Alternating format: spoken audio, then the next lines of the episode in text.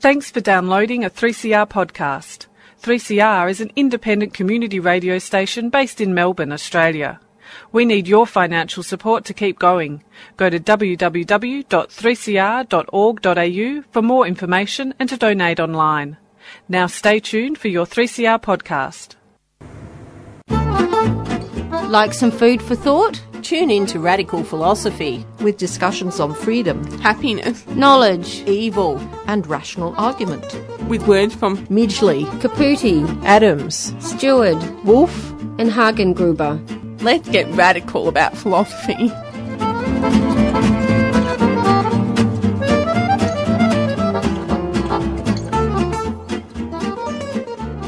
Thanks for tuning in to Radical Philosophy. I'm your host, Beth Matthews. Today on the program, I'm going to be speaking with Dr. Francesca Minerva about is it immoral to be immortal? Welcome to the program. Thank you. Thank you for inviting me. Could you tell us a little bit about yourself? Yes, I uh, I am a researcher at the University of Milan. Uh, before I was a researcher at University of Warwick and Ghent, and also before that I was a postdoc at the University of Melbourne. So I have some connection with Australia. Right, and what sort of um, topics are you interested within philosophy? I do mostly applied ethics and uh, especially bioethics.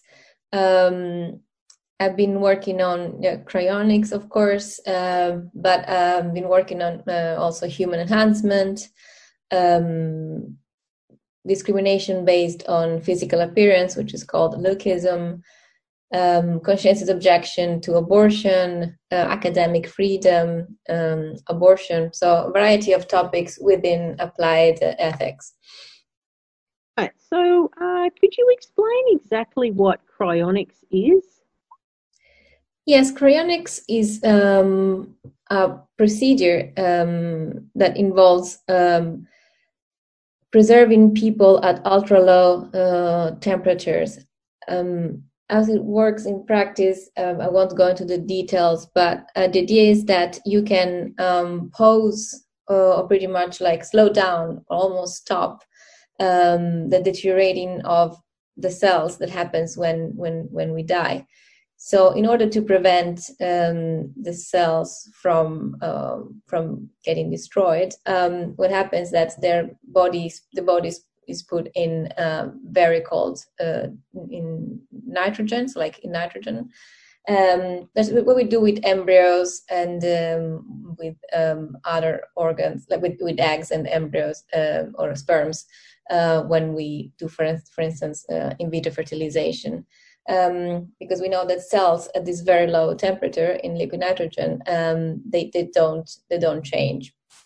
So the idea is that um, so there is the, procedure is quite complicated. It involves removing um, the eyes uh, from uh, sorry removing the blood from the veins and uh, replace it with a substance that doesn't freeze.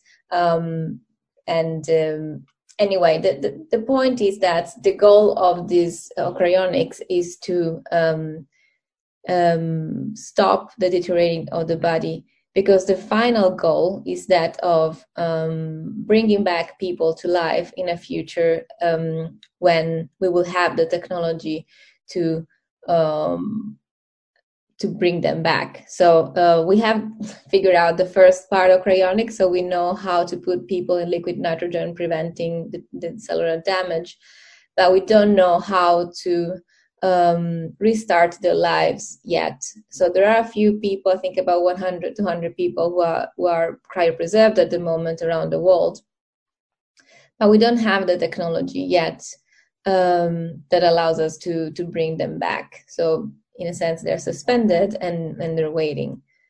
Also it's very important that uh, at the moment we we bring them back uh, to life we have the technology the medical technology to cure what whatever diseases killed them in the first place. So if for instance they chose to have cryonics because they were dying of a cancer because of that a cancer if we can't cure the cancer uh, that that killed them in the first place, there is really no point in um, in bringing them back to life. So um, we don't have the technology of curing these diseases yet, and we don't have the technology for um, reversing the cryonics process.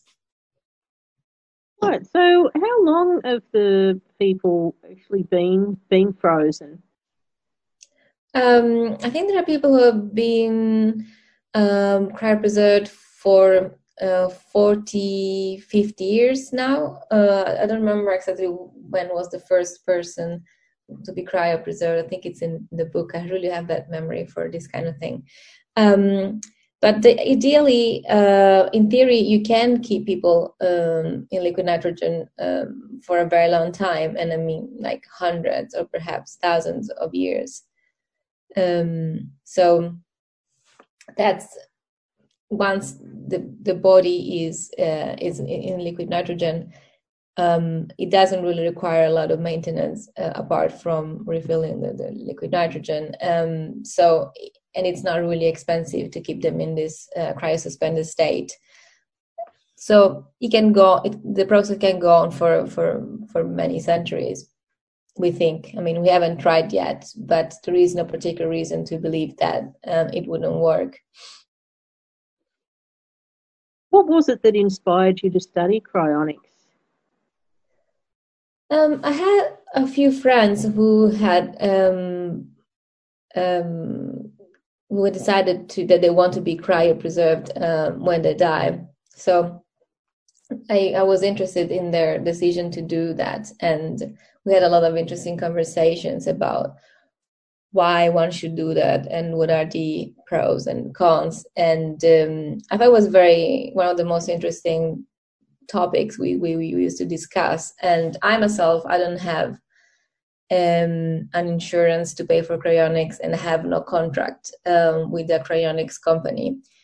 And I don't know if I'm gonna have one. But I thought since I was I couldn't really make up my mind about this topic that it was a good idea to write a book on it and to to share what were my um, mm, considerations about the what what cryonics would be good for. And i think um and i think that the a lot of people who are against cryonics um just don't have the type of personality that um that is required in order to embark in such a strange and unusual project so a lot of the objections i think come down to the question like oh isn't going to be awful to wake up in a future where you don't know anybody and all the people you used to know uh, are dead and um, the the world is completely different depending on you know when you you are brought back to life. It's in a century maybe still pretty similar but if it's 1000 years the world's probably going to be quite different um, and these are, these are all serious considerations obviously. Um, it would be scary for a lot of people to to do that. Um, and and i think it's that's a good reason for those people not to do that. But there are some people um, who think that they have the right kind of personality for that that they will be able to establish new relationships to make new friends to adapt to the new world and um, to have a happy life. And i think that for that kind of person cryonics seems to be like a very good idea because i don't think there is anything good about dying or being and being dead um, and death in general. So this is something i discuss also in the book. There are a couple of chapters about you know is death a good thing or is it death a bad thing? Um, and some people think that death is a good thing that is one this natural process that we have to go through. And um, you know we should um, we should die to also because life would become unbearable and boring and everything would be just a repetition of something we've seen before. Um, i don't share this view. I think that um, if we could not die at all or live for thousands of years, that would be much better than dying. Um, and yeah, of course, like what is important also is that cryonics is should when people are revived, the idea is that there will also be technology not only to cure the disease that killed them in the first place, but also uh, to reverse um, aging because of course there is a limited lifespan that humans can have so we don't know people can live up to 200 years but definitely humans don't can't live up to 1000 years or more. Um, so there is also this other project which is kind of in parallel with cryonics that aims at reversing biological aging. Um, the idea is that we can turn back um, the biological clock of our body our cells so that we can live for much longer and um, and and don't aging. Because i think that the reason why a lot of people want to die and think that dying is good is that they think of very long life as a life like lived as a very old person in which they don't have much energy in which they have a lot of illness which they can't do the things that used to make them happy as i don't know like hiking uh, sports um, traveling. Um, so if we imagine just a very long life in which we just become more and more decrepit that doesn't sound appealing to anyone. But the idea is that um, in the future and hopefully soon we'll be able to to re, to reverse aging. So we would end up living as a 20 year old as a 30 year old for thousands of years. And that to me is extremely appealing and attractive. And um, I would definitely sign up for that. That's a really good point because our life expectancy now is longer than what it ever has been. Uh, so it, it's not uh, not a silly thing to think that in the future you know, we could be living up to 150 or, or 200 years with all the advances in medical science. And yeah, they're really good points about, you know, life being boring because some, sometimes it is. And you think, well, if, if you could go back or, go back or go forward to another period in life, it'd be so much more exciting, wouldn't it? It's sort of almost like um, life before people sort of travelled a lot. And that was probably quite boring just staying in the one country. But now that travel is so common and it's you know, relatively inexpensive, people can travel around and, and have a much more exciting life than they used to, can't they? Yes, exactly. And again, I think it depends a lot on the type of personality one has um, some people um, get bored very easily and need a lot of action and change in their life uh, in order to feel fulfilled and to feel like they're living a happy life. But other people really don't care much. They like to have uh, their habits and their group of friends and to do the same things over and over again. No lifestyle is better than the other. It's just a matter of uh, of difference but definitely we can entertain ourselves way more than we we used to be even without you know traveling. Um, there are so many movies there are so many books um, that, that we can read and uh, activities we can engage in. Like there was no internet. Now we have the internet which is an endless source of entertainment. Nobody's ever bored um, again which i'm not sure is a good thing but um, it's it's we have a, a, life which is very very different from the life that uh, our ancestors or even people who were born uh, you know a century ago um, used used to live.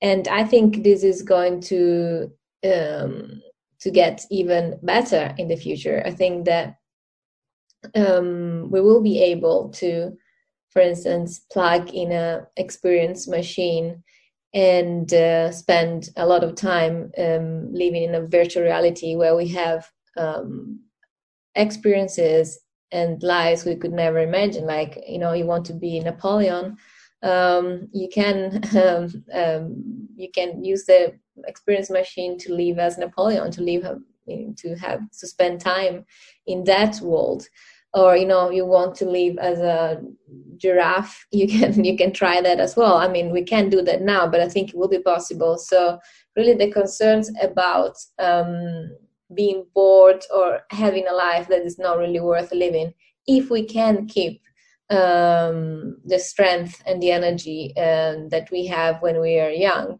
uh, I don't think that's really going to be a problem. Of course, it would be a problem if you know we had to live as very old people with not much um, energy. And uh, but if you if you if you if you have this strength and this energy and the resources to to live normally without even doing really extraordinary things um, i think life could be pretty pretty good.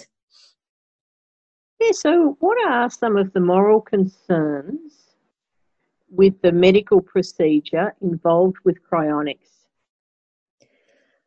um, there are, um, I mean, there are no particular like medical concerns. So um, the, the, cryonics process can only start um, when an individual is uh, declared legally dead. Um, so the person is technically already dead, so it can't really get much worse for them uh, at that point. So that's where cryonics starts. Um, so what happens that when you're declared legally dead, um, your brain is still uh, still still doesn't start deteriorating for a few minutes. So if you can um, after the legal death start uh, pumping um, uh, this new liquid and start the process between the brain starts deteriorating mm, then you should be able to save the information which is stored in the brain. Now of course we can't be sure that it works so for, for in terms of like um, damage for the individual who is dying, uh, at the moment there is no really uh, no concern because the individual is, is is already dead.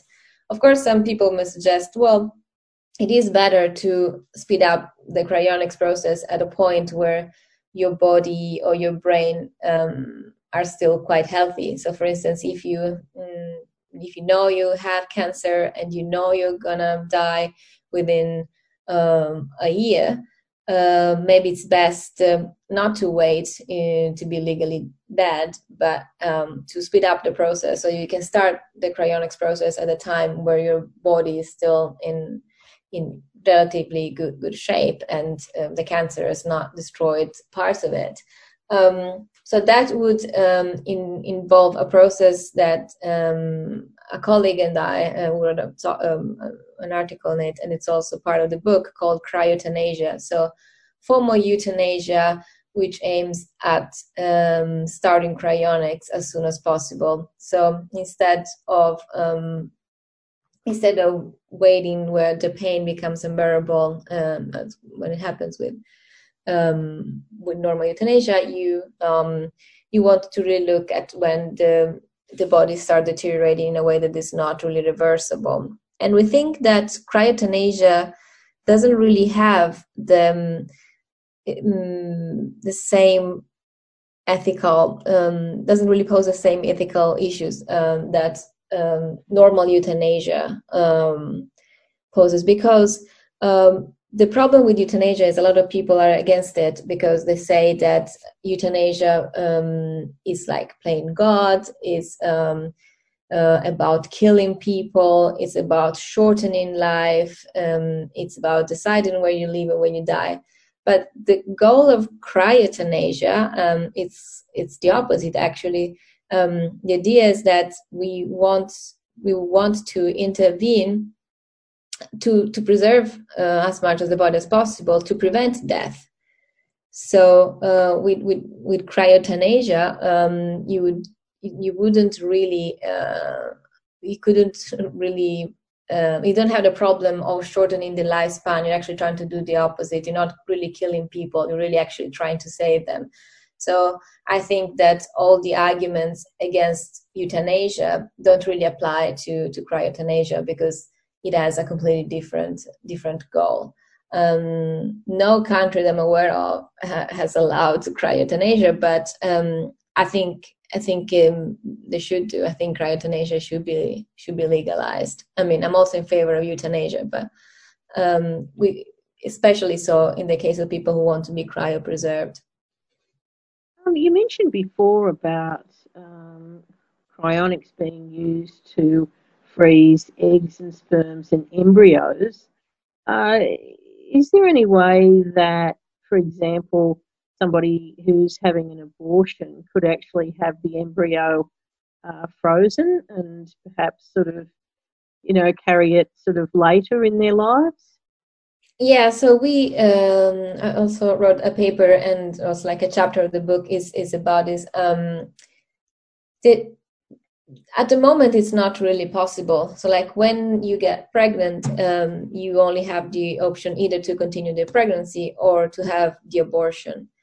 And uh, people will oppose the abortion again, say that um, you know you're gonna kill a potential uh, person or for some people that actually uh, a person or a child um, that you know should never be allowed to kill another member of your species and so on and so forth. Um, but i think that if we manage to use um, cryonics to uh, freeze um, the embryos um, that would really solve the problem because you could imagine the person get pregnant then the the embryo or early stage fetus is taken out of the womb and cryopreserved uh, for as long as she wants maybe forever maybe she never wants to uh, to reimplant it um, in the uterus or in an artificial uterus maybe she wants to give it up for adoption so for people who can't have children of their own uh, or maybe she wants to to leave it indefinitely in the mm, cryopreserved state. Um, but that's different from from killing an embryo or a fetus. And a lot of people uh, who have abortions don't have abortions because they don't want to have uh, a baby at all in the future. It's often because it's the wrong the wrong time to have a baby for them. Uh, on other occasions, they have an abortion because the fetus has um, a genetic condition that is not really compatible with life or with a good life. So they prefer to have an abortion and try again to have um, um, a healthy fetus.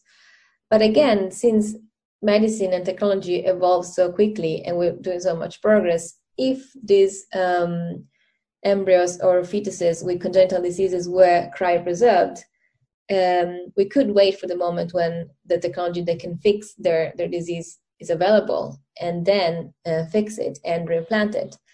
Um, that I'm aware of, nobody really discussed the possibility of removing a fetus or an embryo uh, from a pregnant uh, woman. I guess it's very complicated, but um, I'm also surprised that nobody ever really even considered the possibility of doing that. So I would really love if, as some scientists actually started um, seeing uh, like looking into that and see if it were possible. Because again i think it would solve a lot of problems with abortion.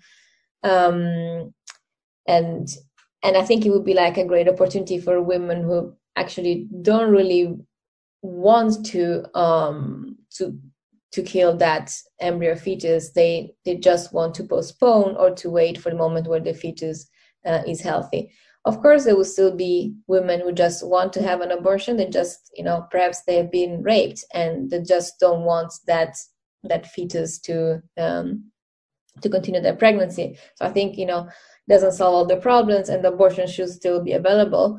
But i think that for a lot of cases um, when that's not the case that the woman just really wants them an abortion um, this alternative um, this cryo abortion would be a, a much better alternative. Yes, yeah, well, certainly would. You'd, you'd sort of have more of a choice in the matter. Yeah. How much does it cost um, to undergo cryonics at the moment?